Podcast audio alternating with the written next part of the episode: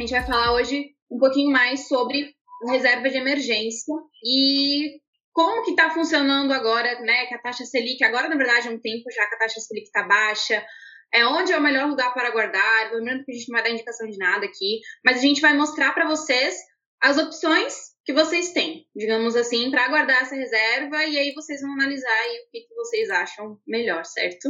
É isso aí, boa noite a todos, boa noite Júlia e Thiago, uma satisfação estar aqui novamente, né, e falar sobre isso que às vezes as pessoas desconsideram esses assuntos por serem, ah, isso é muito simples e muito básico, não vai me trazer rentabilidade nenhuma, eu vou querer ignorar isso aí. E a gente vai falar da importância que é ter essa reserva. Eu, tipo, quando eu descobri o que era reserva de emergência, parecia algo impossível de se realizar. Mas com foco e dedicação e consistência, principalmente, é possível a gente estar tá reservando esse valor e a gente vai falar sobre o papel dele aqui e vamos discutir um pouco mais sobre isso. Né? Exatamente. Eu acredito que quando a gente começa a falar de investimentos, muita gente vem com aquele olhão aberto de eu preciso de rentabilidade, eu preciso pegar meu dinheiro e multiplicar rapidamente, mas a gente precisa sim falar com todo mundo que se você não tiver seu colchão, é pular abertamente de como a gente fala, de peito aberto no precipício, esperando que nada aconteça de errado com você. É, como nosso amigo Gassan não está aqui, mas eu, ele sempre fala que eu sou o rei da, das metáforas. É exatamente a gente fala o seguinte: quando você vai investir, é aquele trapezista do circo. Ok, ele pode realmente se jogar ali do trapézio, mas ele tem aquele colchãozinho porque se cair ele se protege. Então a gente precisa disso na hora de falar de investimentos. É isso mesmo, gente. E bem, eu vou começar então é, dando uma, uma breve introdução do que, que está acontecendo né, no, no, nosso cenário, digamos assim, hoje em dia. É, explicar brevemente aí para quem não para quem não sabe, porque eu sei que tem muita gente que não sabe, a questão né, da nossa taxa Selic. O que, que é, digamos assim, a taxa Selic? A taxa Selic é, é bem fácil, gente, bem fácil mesmo. É a taxa mãe base de juros que você que a gente tem hoje. Então, ou seja, por exemplo, quando você vai no banco pedir um empréstimo, a taxa que você paga para o banco hoje é uma taxa já um pouco menor do que já foi há alguns anos atrás, né? Alguns anos atrás a taxa Selic estava muito, né, muito alta, então é, é, por isso você iria no banco, por exemplo, pedir um empréstimo, você pagava uns juros absurdos justamente por causa dessa taxa Selic. Porém, a taxa Selic hoje, né, e há, há, um tempinho atrás também, hoje deu uma aumentadinha, mas a taxa Selic ainda está baixa. Então, temos que é, rever muitas coisas nos nossos investimentos em renda fixa, porque hoje a gente tem que ver que a questão da inflação, né, do IPCA e a taxa Selic, a taxa Selic está tá tão baixa que a questão, ela não consegue muitas vezes acompanhar essa, essa inflação, né? E aí a gente vai, eu quero que vocês comentem também um pouquinho sobre a opinião de vocês, né, sobre isso, e depois a gente vai fazer aí uma comparação, né, é, entre bancos e tudo mais. É, e também, né, para quem não sabe, gente, PCA, inflação, é obviamente é, as coisas, o aumento de preço das coisas, né, conforme conforme passa conforme passa o ano. E aí, se vocês quiserem falar aí o quanto que tá mais ou menos, né, a taxa Selic, dar mais detalhes aí com vocês. Valeu, pessoal. É, a realidade que a gente vive hoje, e a maioria das pessoas que estão se interessando por investimentos, não é o histórico do nosso país, né? A taxa Selic aí nos últimos anos caindo, é, eu não me lembro de ter visto em outro momento aí, eu tipo, sempre acompanhando, falando de taxa de juros. Eu gravei, inclusive, um vídeo para o meu canal com meu avô, falando daqueles períodos lá de 93, dos anos, do início dos anos 90, do período de alta, é, altíssima inflação, né? Aquela inflação descontrolada. Então, o pessoal que olha hoje fala, nossa, mas a taxa Selic está tão baixa e tal, não se recorda que ela já teve a patamares altíssimos. Você chegava no início do mês com o seu salário e no final do mês ele já não dava para fazer a compra do mês. Era uma correria aos supermercados, quem o pessoal queria estocar comida em casa para poder se preservar disso aí. Então a nossa realidade hoje é bem diferente do que foi antes, alguns anos atrás. E é importante a gente se lembrar disso, para que a gente não seja, como o pessoal fala, sapeca e coloque todo o seu dinheiro em renda variável, esqueça que a renda fixa ela tem um papel é, na nossa carteira de investimentos e na nossa vida, porque ah, eu não sou um investidor, eu quero apenas preservar o meu poder de compra e me preservando dessa inflação. Então, é importantíssimo a gente conhecer é, a taxa Selic, do IPCA, para poder tomar a melhor decisão com o nosso dinheiro. Né? Vou até compartilhar aqui com vocês. Eu peguei o nosso Boletim Focus, que, para quem não sabe, é o documento oficial que o Banco Central do Brasil faz toda semana, com a previsão de mais de 100 economistas e instituições financeiras sobre o caminho do nosso país em termos econômicos de, que a gente pode ver. E aí, como o Ju estava comentando, nossa inflação, ela sempre foi uma inflação complexa. Eu acho que aqueles que são mais velhos sabem disso. Depois do plano real, a inflação começou a ser, de certa forma, controlada, mas nada de mil maravilhas. E antes do período de Covid, a gente realmente estava com a inflação dentro da meta. Porque, para quem não sabe, inflação é importante, gente. Não venha com essa ideia de que não é para ter inflação. Inflação é importante porque é o crescimento econômico. O problema? Inflação demais. Porque ninguém consegue repassar o crescimento financeiro dos preços para o nosso próprio ganho. É a mesma coisa de falar assim: ah, seu salário aumentou 20% esse ano. Não vai acontecer isso. Agora, se a inflação acontecer 20% ao ano, ao ano, a gente está bem ruim. Agora, se a inflação estiver controlada, crescendo na faixa de 2, 3, 5% ao ano, é possível que a gente esteja, de certa forma, organizado. E aí, para quem quiser acompanhar, esse boletim já mostra para a gente algumas previsões que, por exemplo, o IPCA tem dado a previsão de 5% para o ano de 2021. Então, a expectativa no mercado é que no final desse ano a gente tenha 5% de inflação. Ano passado, de 2020, a gente fechou com 4,5%. Então, o que é que isso está dizendo? A inflação ainda está aumentando. Só que aí vem o outro lado. Beleza, eu preciso ganhar da inflação para me proteger, claro, é o nosso ponto principal, ninguém quer perder a inflação, mas a gente precisa ter o colchão financeiro. E aí, ok, vemos que a meta da taxa Selic é para 5,5, ou seja, superinflação. Então, se isso realmente acontecer, vamos estar com nossa reserva de emergência ganhando da inflação. Ótimo sinal.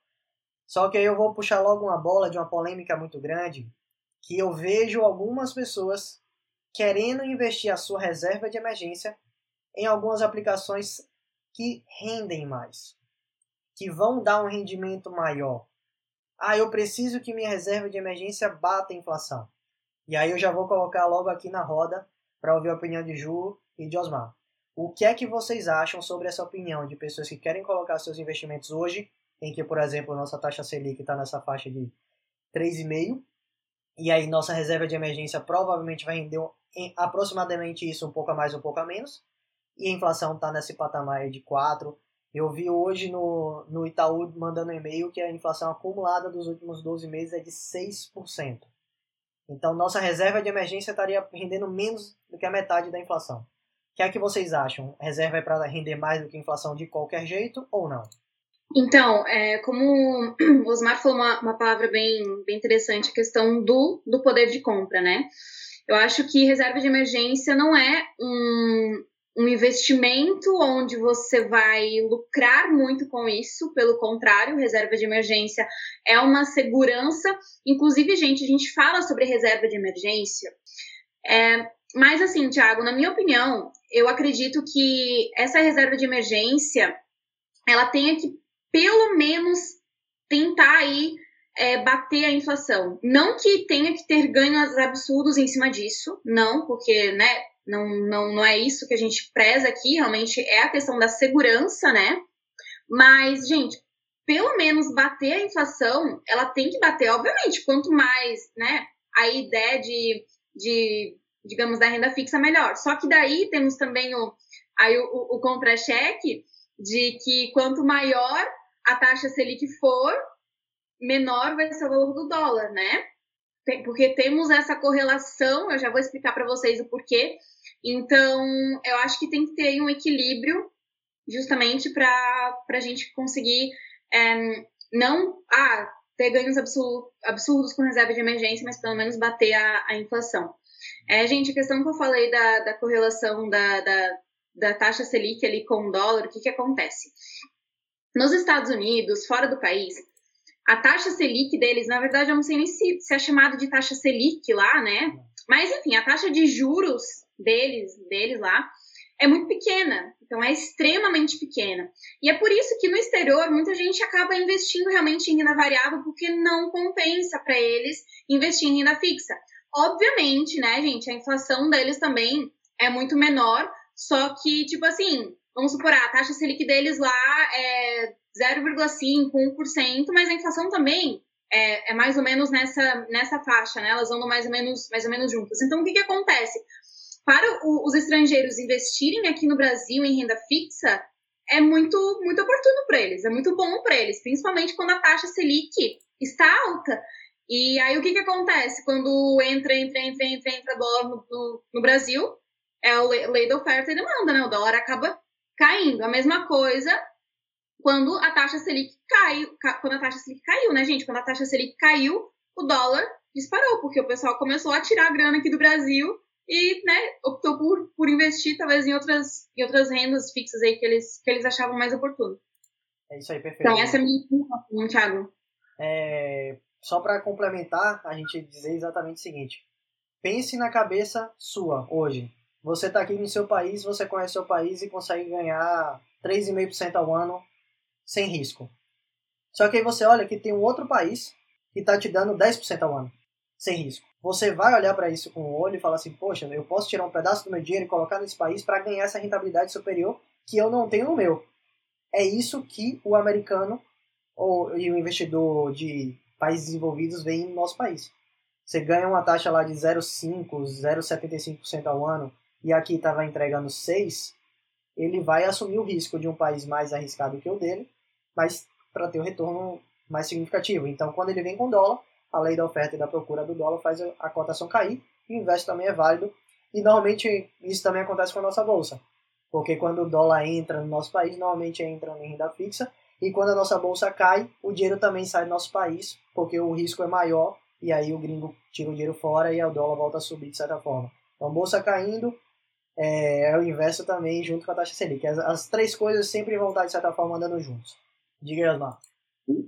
E o que você falou, Thiago, é exatamente. Eu acho que focar é, em rentabilidade na reserva de emergência é um erro. E às vezes o pessoal que está ali ansioso por ter, por ter um retorno, por ter, às vezes, assim, querendo iniciar nos investimentos e está buscando uma alta rentabilidade, às vezes querem se arriscar, mesmo sem saber o risco aí de, às vezes, estar tá colocando esse dinheiro na renda variável. Aí você imagina o seguinte, como a gente falou aqui, às vezes de investimentos internacionais em renda fixa, é o Brasil com a nossa taxa Selic aí 3,5% e o investidor internacional vindo para cá. Mas aqui do lado do Brasil, a Argentina está com uma taxa de juros altíssima. E por que, que eles não vão para lá? Porque até nisso eles avaliam o prêmio sobre o risco. O risco do, do calote acontecer na Argentina é muito maior que aqui. E aí eles acabam pagando um pouco mais por essa renda fixa. E aí, será que eu vou querer colocar minha reserva de emergência num local onde você vai ser premiado a mais, mas tem um risco grande? Então, não. A gente tem que buscar, principalmente ativos que tenham segurança. Eu já, tipo assim, tirei da minha cabeça de colocar é, investimentos em renda fixa e ficar procurando, garimpando um investimento em renda fixa que pague 0,1%, 0,2% a mais. É um jogo que você vai gastar muito tempo com uma rentabilidade muito pequena. E aí eu já deixo aquele, aquela reserva de emergência, a minha parte de renda fixa, num ativo lá que é de risco zero, na minha opinião, que é o Tesouro Selic. E aí a outra parte da minha carteira, sim, que é destinada à renda variável, ali sim eu posso rentabilizar, eu posso selecionar uma parte para correr um pouco mais de risco e está sendo remunerado por aquilo ali. A parte de renda fixa e principalmente a parte de reserva de emergência deve prezar pela segurança. É, se você pegar para ver, né, Osmar, muita gente vem de uma base sem educação financeira que passou a vida inteira com reserva de emergência, poupança. Aí conhece o mundo dos investimentos e quer sair 100% da reserva de emergência para 100% de bolsa de valores, não monta um colchão financeiro, não está preparado para um momento ruim.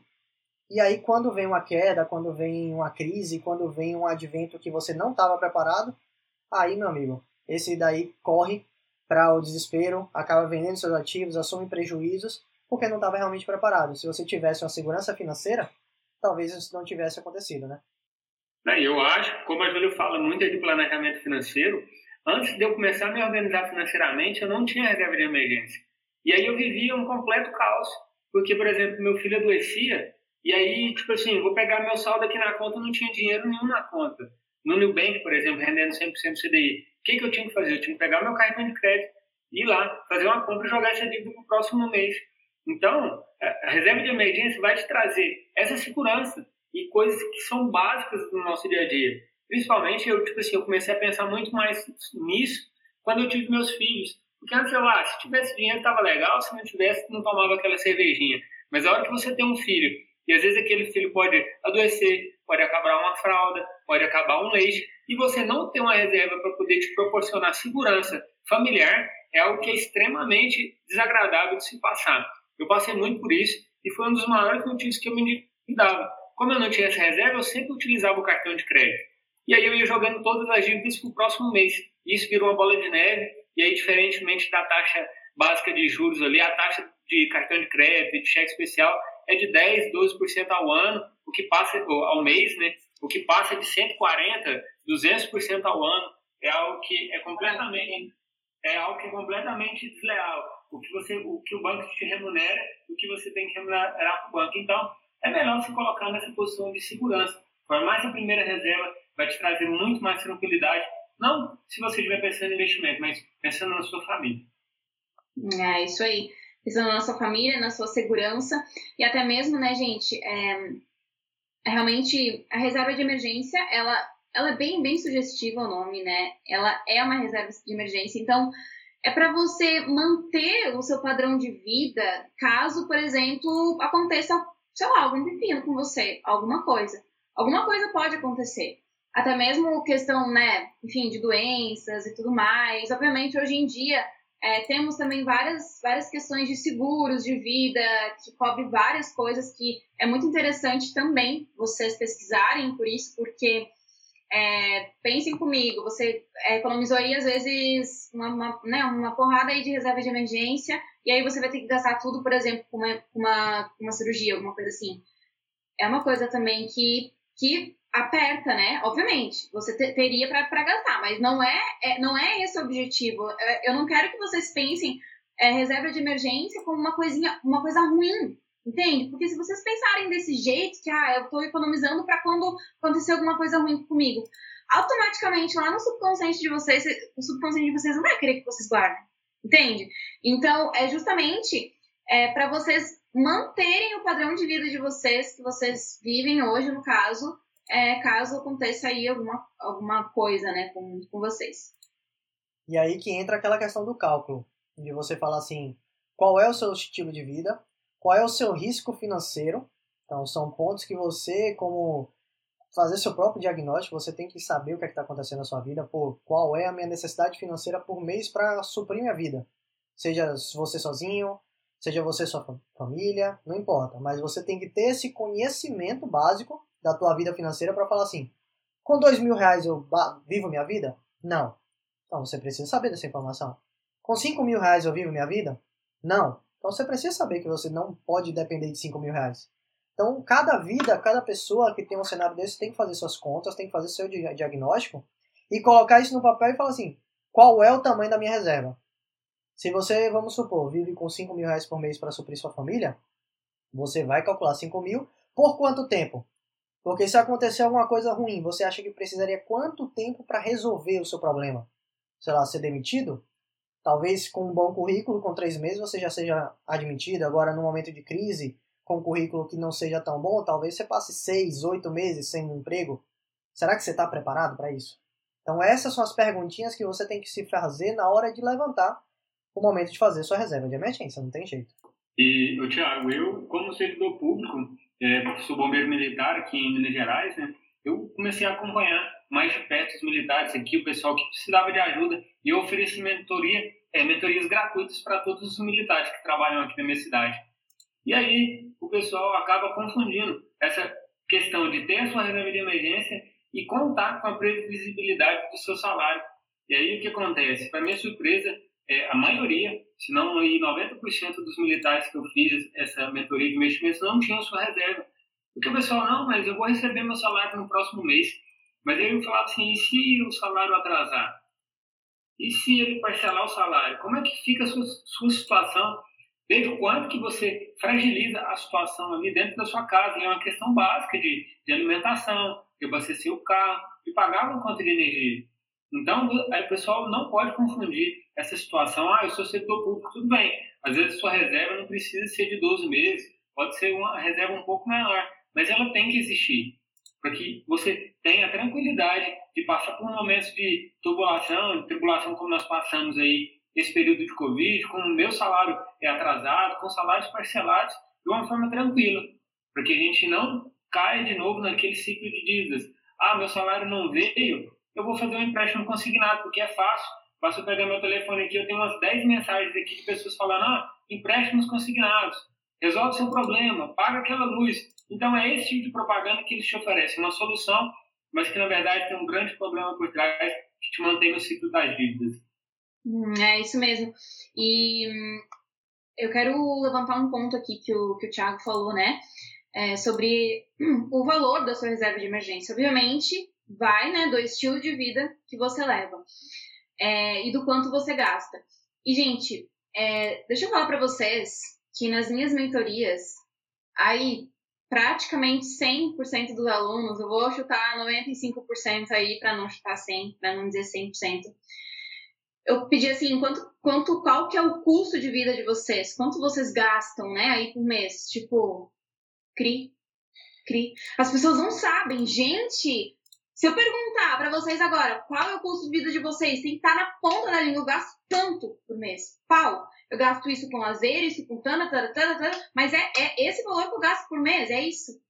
E, gente, a maioria das pessoas não sabem. Então, é, vocês, vocês estão vendo como, como a organização financeira é o início de absolutamente tudo.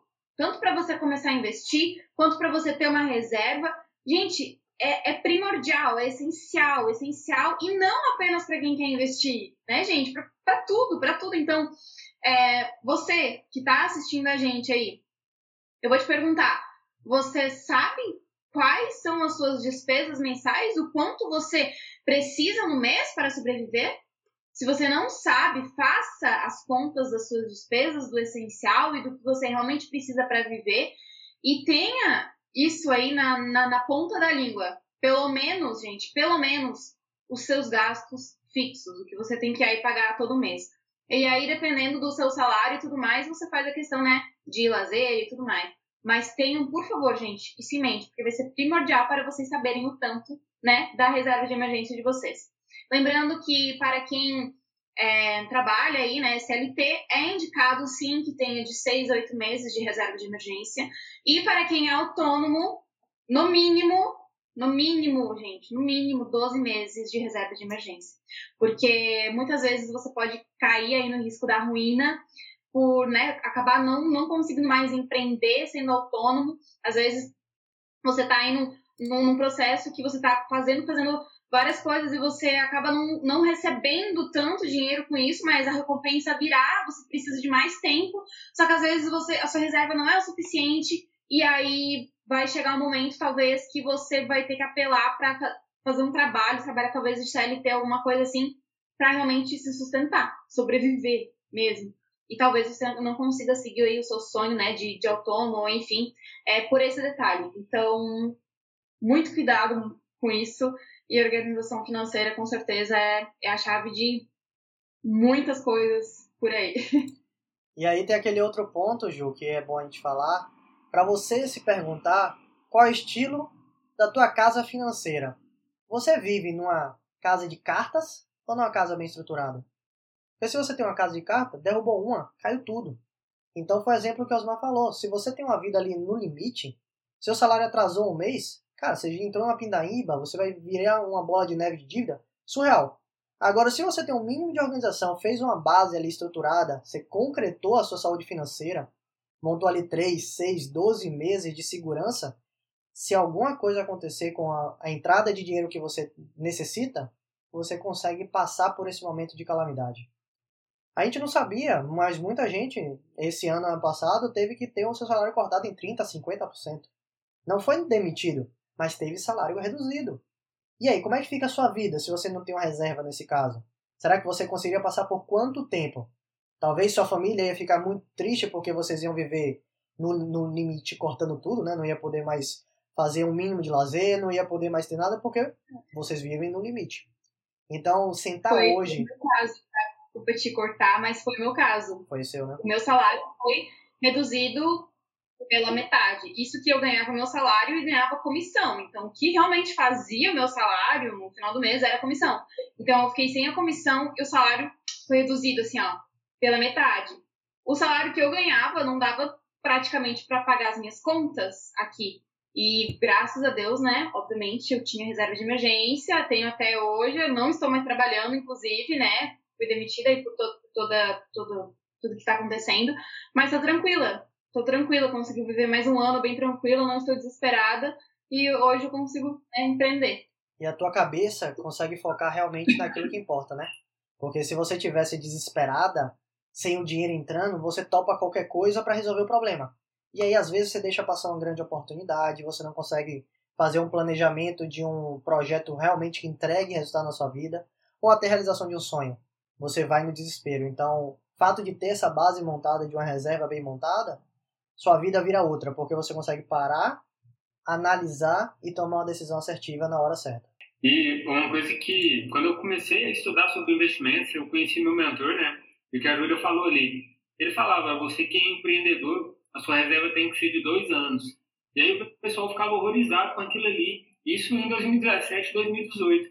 E ele falava, se você é autônomo, você trabalha por conta própria, é um representante comercial, faz alguma atividade, você tem que ter uma reserva de dois anos.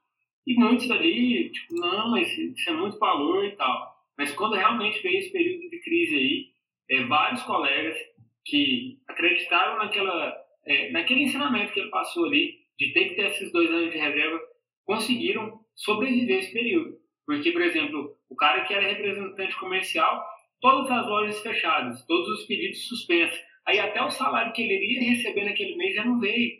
E aí o cara se viu numa situação, como a Júlia falou, se você não tem a reserva, você vai ficar desesperado. E aí, no momento de desespero, você vai ter que arrumar um trabalho e não estava tendo opções de trabalho. Então, é algo que eu não desejo para ninguém. Então, é muito importante realmente para a gente conseguir estar tá alcançando a nossa independência financeira e justamente num momento como esse você poder é, ter tranquilidade de escolher a melhor opção para você agora. Você não tem que topar qualquer parada.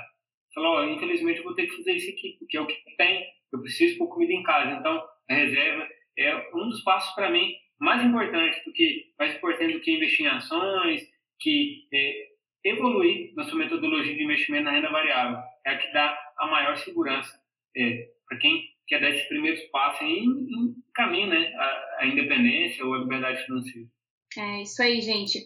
É, eu não sei se vocês querem falar talvez mais alguma coisa sobre esse esse assunto aí, essa linha de raciocínio que a gente está falando, é, mas se não, eu vou fazer aí, né, o, começar a fazer o comparativo sobre da, da reserva de emergência para para vocês verem realmente o que está compensando, o que, que não está compensando, onde guardar, onde não guardar.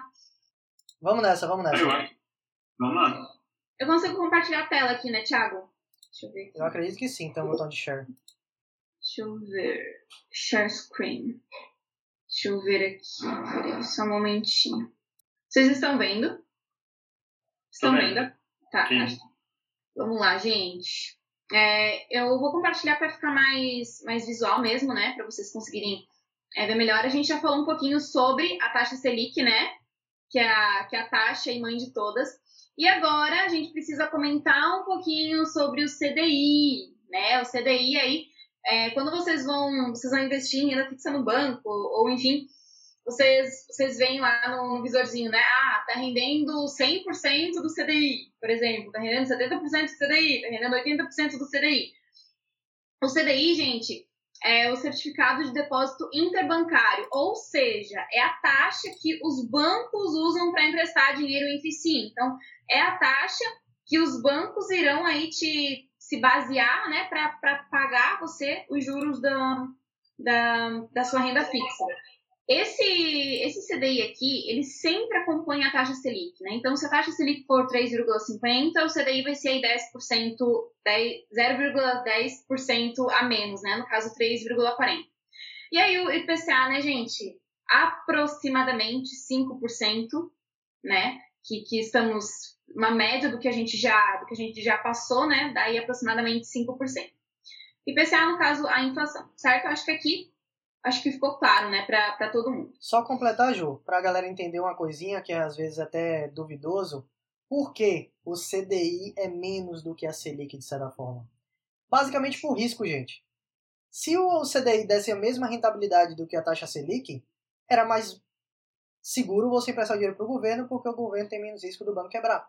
Então eles não podem oferecer o mesmo valor entre a Selic e o CDI, porque empréstimo é entre instituições financeiras e existe um risco maior entre instituições financeiras, por mais que seja um empréstimo de um dia. Mas é só um pequeno complemento aqui para a gente ter essas bases. É isso aí. Então, gente, eu vou comparar aqui três, três tipos de, de banco, digamos assim, né?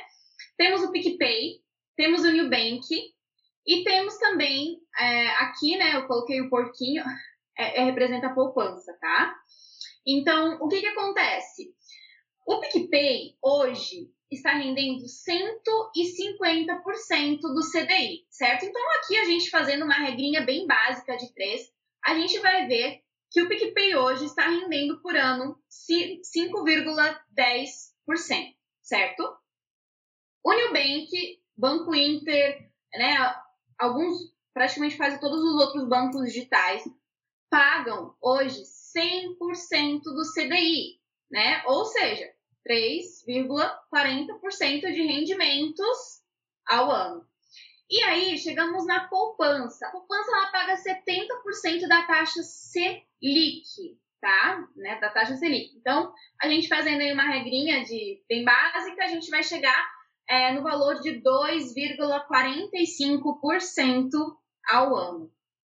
Aí, beleza, a gente olhando aqui, tudo certo, é, a gente está tendo rendimentos aqui na poupança, a gente está tendo rendimentos aqui no Nubank, a gente está tendo rendimentos aqui no PicPay, certo?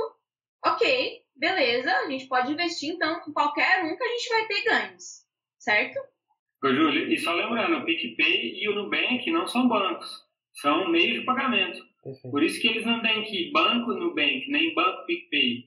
Então, já fica um alerta aí de por que eles estão pagando um pouco mais que, por exemplo, o porquinho ali da Caixa Econômica. Isso aí. E aí, gente, muitas vezes as pessoas falam ai, ah, se você tem dinheiro hoje na, na, na poupança, você está perdendo dinheiro. E aí as pessoas ficam, tá, mas como que eu vou estar tá perdendo dinheiro se a poupança hoje está me rendendo 2,45%? Não, não tem, não, não faz sentido eu estar tá perdendo dinheiro, né? Porém, gente, a gente não pode esquecer da nossa inflação que temos. Então, a gente precisa é, pegar esse valor aqui, né, de, de, todos aí, tanto da poupança, do Nubank, e subtrair a inflação. O que, o que sobrar, digamos assim, vai ser os seus rendimentos. Só que, gente, hoje, no cenário atual que a gente está, a única, a único, única forma aí, né, de pagamento que é, a gente conseguiria bater a inflação seria o PicPay, certo? Só que muita gente acaba tendo medo de investir no PicPay, porque é uma coisa nova, tanto, tanto Nubank, né? Tanto Nubank quanto o PicPay é, são muito novos aí no, no mercado e a gente não sabe o que, que pode acontecer. E é por isso que muita gente aí prefere deixar os rendimentos ou na, na poupança, enfim, até outros tipos de rendimentos do, do banco que às vezes pagam um pouquinho mais né, do que a poupança. É, o que, que acontece? Esses outros rendimentos em renda fixa, né, de, de bancos e tudo mais, eles têm a proteção, gente, do FGC, Fundo Garantidor de Crédito. Então, caso aconteça alguma coisa com a instituição, o fundo, o FGC, vai te garantir até 250 mil reais do seu do, do, dinheiro né, que você que você tinha lá dentro. O Nubank e o PicPay, eles não têm isso eles não têm essa proteção da FGC, é por isso que muita gente acaba ficando com medo de, né, de colocar a reserva de emergência neles, ou enfim, o, a, a, o dinheiro da renda fixa, né? Mas, gente, olha só, um dado muito importante que é, muitas poucas pessoas sabem é que, beleza, eles não, realmente não têm essa proteção da FGC, porém, todo o valor que você coloca neles, eles são obrigados a investir no Tesouro, né, no Tesouro Nacional. Então, caso aconteça alguma coisa com esses, né, com essas instituições aí, é, o Tesouro vai acabar devolvendo, né, para vocês é, parte aí do, da, do seu dinheiro. Porém, o que, que acontece, né? Eu quero deixar vocês bem cientes. Nunca na história, né, do, do, do planeta, por serem bancos novos, nunca aconteceu isso Então, eles nunca quebraram. Então, caso eles venham é, quebrar, enfim, dê alguma coisa, é, a gente não sabe como seria esse procedimento, entende? De devolução e tudo mais. Então, é, tem aí suas vantagens, tem suas desvantagens, mas né, os, os dois aí são o que mais, que mais, digamos, te dão rendimentos e talvez mais consigam acompanhar essa, essa inflação. Eu, era sobre esses três bancos, gente, que eu queria fazer essa comparação. Eu queria que vocês dessem a opinião de vocês também agora, para ver, ver o que vocês acham sobre isso. Beleza. É, informação nova, Ju. Depois que o, o Nubank ele conseguiu entrar com o processo de fazer investimento via RDB, ele começou a oferecer o seu FGC. Então, caso você pegue o, o seu dinheiro no Nubank e coloque naquela condição de investimento de RDB que tem lá dentro, que é o que ele chama de guardar dinheiro, você automaticamente está com seu dinheiro protegido pelo FGC naqueles 250 mil reais também. Agora, Ai. o basicão não. Aí você continua mantendo aquela questão que você falou. Ele não tem aquela proteção. PicPay realmente, infelizmente, não tem nenhuma garantia. Agora, no meu caso, o que é que eu gosto de falar para as pessoas? Eu tenho um perfil muito curioso, porque eu sou arrojado, mas quando é para ser conservador, eu sou conservador demais. Então, qual é a minha estratégia, a estratégia que eu divulgo na, nas minhas redes sociais para o pessoal acompanhar? A minha reserva de emergência, essa é a grana que eu aceito perder para a inflação. Por quê? porque eu vou ficar no nível de risco mais baixo possível que eu conseguir. Então, basicamente, minha reserva está dividida em dois lugares: Tesouro e CDB de banco gigante, que rende 100% CDI. Então, eu perco na inflação. Mas por que eu tomei essa decisão? E aí eu gosto de contar para a galera que acompanha a gente que o porquê ele sempre tem mais valor do que somente dizer o que está sendo feito ou o que você deveria pensar. Eu tomei essa decisão porque eu sou agressivo nos meus outros investimentos. Então, todas as minhas outras aplicações, que somam mais de 70% do meu patrimônio, estão em investimentos mais arrojados, que me garantem uma rentabilidade muito mais elevada. Então, minha carteira de ações rende 50%, minha carteira de, de investimentos lá fora rende 40%, 80% às vezes, dependendo do ano. Então, como essa galera rende muito, eu aceito perder para a inflação naquele dinheiro porque eu quero a garantia do FGC e eu quero a liquidez imediata do meu dinheiro. E esse é um assunto que eu até estava comentando essa semana, que eu sempre gosto de falar para o pessoal a importância de você ter uma estratégia de utilização do seu dinheiro. Porque o que acontece? Beleza, vamos lá. O qual é o investimento mais seguro do país? Tesouro Selic. Ninguém vai discordar. Mas será que o Tesouro Selic ele tem que ser o único investimento utilizado na sua reserva de emergência? Será que ele vai resolver todos os seus problemas? Porque se você tiver um problema num sábado, por exemplo, algum familiar seu precisou de internamento público em um hospital e você precisa dar um dinheiro de caução para essa pessoa ser atendida no sábado à tarde. Como é que você vai conseguir esse dinheiro no Tesouro Selic? Esse dinheiro só vai ser resgatado para você na terça-feira. Então vai ser sábado, domingo, segunda e terça sem o seu dinheiro. Por isso que eu gosto de dizer para as pessoas que vocês precisam ter um pouco de norte de utilização, porque nesse caso, não seria errado a pessoa deixar um mês da reserva na poupança porque a poupança é resgatada a qualquer momento. E aí as pessoas começam a entender que quando a gente fala de educação financeira é mais do que rentabilidade, é mais do que risco, é você ter a inteligência de montar uma estratégia de utilização de capital que vai ser adequada à sua vida. Eu mesmo não tenho poupança, mas eu prefiro deixar meu dinheiro na conta corrente de um mês. Tranquilo, porque é o dinheiro de circulação mesmo, eu sei. Estou perdendo a rentabilidade? Estou. Mas é dinheiro de circulação, sempre estou gastando aquele dinheiro, o dinheiro não fica parado. Então aquele dinheiro ali já está, um mês. Se eu precisei, está ali na conta corrente. Se é um dinheiro superior ao mês, resgate imediato, CDB com resgate no mesmo dia até 9 horas da noite. Então, beleza, tenho mais uma segurança. Precisei além desse dinheiro? Tesouro Selic.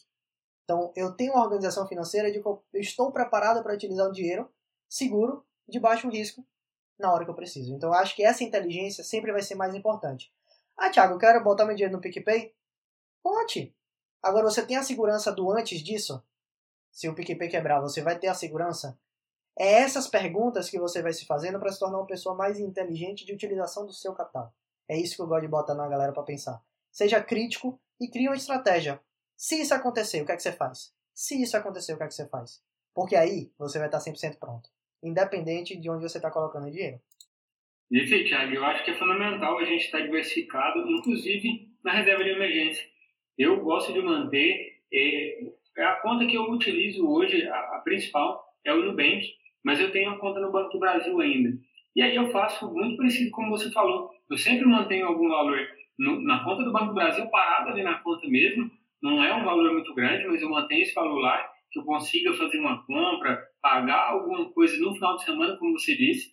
Eu tenho uma parcela ali no Nubank, rendendo 100% do CDI, sem ativar a opção do RDB, porque como o Thiago falou, você ativar a opção do, do RDB, você tem a garantia do FGC, mas o saldo da, ali naquela aplicação integra o patrimônio do Nubank e ele pode utilizar o seu dinheiro em conta para fazer aplicações como eles acharem melhor. Então, eu mantenho lá na conta sem ativar a opção do RDB com 100% CDI. E a minha maior parte hoje de renda fixa e de, de é, reserva de emergência está no Tesouro Selic, porque como o Thiago falou, é o investimento mais seguro e eu estava tá vendo, acho que talvez uma mudança na, na liquidação do Tesouro Selic vai reduzir, parece que um dia, mas isso ali já vai, tipo, uma, uma, uma emergência maior do que, por exemplo, num sábado ou num domingo, que você precise realmente daquele dinheiro, ele vai lá estar disponível e principalmente, como o Thiago falou, quem é um pouco mais agressivo nos investimentos, tendo aquele dinheiro ali no Nubank, no Tesouro Selic, você resgatar para poder aplicar da maior forma, da melhor forma possível. Então eu gosto de manter dessa forma. Eu tenho a conta no Banco do Brasil, que não rende nada, mas o dinheiro está ali em segurança. Eu tenho uma parte no Nubank rendendo 100% CDI e minha maior parte fica no Tesouro Selic, onde que é o mais seguro. Muito bom, gente. É, é isso mesmo. Acho que o caminho é justamente, justamente esse. Você diversificar realmente a sua reserva de emergência também. Com certeza é uma estratégia muito, muito boa mesmo. E eu não sei se o pessoal conhece essa curiosidade que eu me deparei até no ano passado, que Ju comentou lá no comecinho de reserva de oportunidade também, que se às vezes você quer ter um dinheiro guardado para um momento de um outro investimento, que a gente também vai com esse olhar, cara, eu quero deixar lá o dinheiro na, no Tesouro Selic. É ok porque a bolsa liquida em dois dias e o Tesouro liquida em um, então eu posso ter a liquidez, mas a gente tem que lembrar que o Tesouro tem uma, uma autonomia de bloquear os resgates em determinado momento se tiver um excesso de resgates solicitados. Então aconteceu isso em 2020, que naquele período lá do Circuit Breakers de março, teve um dia que o Tesouro cancelou os resgates. Então se você tinha seu dinheiro lá no Tesouro Selic querendo utilizar na bolsa, você perdeu sua janela de oportunidade, porque você não pôde resgatar. Então é sempre bom a gente ter esse olhar, porque o mais importante sempre é o meu dinheiro está aqui para ser usado desta forma. Porque é assim que a gente tem o dinheiro realmente bem montado. Se você não fez essa pergunta, a chance de você ter um dinheiro no momento errado ou numa situação complexa que você não vai poder utilizar pode acontecer. Porque, por exemplo, é muito difícil que a sua emergência particular aconteça no dia de crise na bolsa. Então, esse problema para o tesouro é quase zero. Agora, o dinheiro que você quer para utilizar na bolsa está no Tesouro Selic, provavelmente você vai querer utilizar no dia da crise da bolsa. Então pode casar isso e você ficar sem o seu dinheiro. Então ser sagaz com essas perguntas é o que te prepara para usar melhor o seu capital. Júlia, e quando você vai fazer as mentorias lá, é, qual que é a orientação que você fala para o pessoal para poder conseguir é, montar essa reserva? Porque às vezes o pessoal ainda, tipo assim, eu não consigo sobrar grana. Como que eu faço? Ou qual um método que eu posso utilizar para começar a formar esse dinheiro aí e colocar, como a gente falou, nessas opções que nós falamos aqui hoje? Então, gente, é, em primeiro lugar, obviamente, a gente, eu, eu, preciso descobrir juntamente com o aluno os gastos dele, realmente o quanto ele, ele tem de despesa mensal, é a primeira parte. Inclusive, hoje eu fiquei com um aluno que a gente ficou quase uma hora para tentar descobrir, porque ele não me falava as coisas certas, sabe? A pessoa, meu Deus, eu tenho... aí eu fui ver, eu tive que, tipo assim, eu quase, ele compartilhou a tela do, do cartão de crédito dele é, eu, eu vi, cara, mas tem isso aqui também, tem isso também, tem isso também. Meu Deus, é verdade. E, mas, enfim, em primeiro lugar, eu realmente vejo o quanto, o quanto a pessoa precisa é, tá, estar gastando mensal. E aí, é, perante isso, obviamente, cada caso é um caso, eu vejo qual é a receita dessa pessoa. E eu tenho uma, uma planilha que eu, eu, ela é toda automática, então a pessoa ganha é, por exemplo, ah, a pessoa ganha 10 mil reais. Então, ela sabe que 3 mil reais, que é 30% disso, ela vai ter que guardar. Então, a gente começa com isso. Ó, o ideal para você guardar hoje é tanto. Você deveria viver aí com 70% da sua renda, né? É, pelo menos aí metade justamente para a, as suas despesas mesmo, de metade a 60% para as suas despesas, e aí, né, de 10 a 20%, enfim, depende da pessoa, para lazer, para você fazer as coisas que você que você gosta, né? Para justamente atrair essa mentalidade. Então, perante isso, eu, eu falo para ela, é isso que você deveria aí de estar é, conseguindo guardar. E aí, dependendo do aluno, é, eu falei, inclusive, esses dias, tem aluno, gente, que eu não consigo, a gente não consegue baixar mais o padrão de vida dele. Tipo, não tem mais como, realmente não consegue guardar. Mas eu, eu, eu aconselho, nem que seja assim, ó, nem que a pessoa guarde 10 reais por mês. Só para começar a ter o hábito, sabe?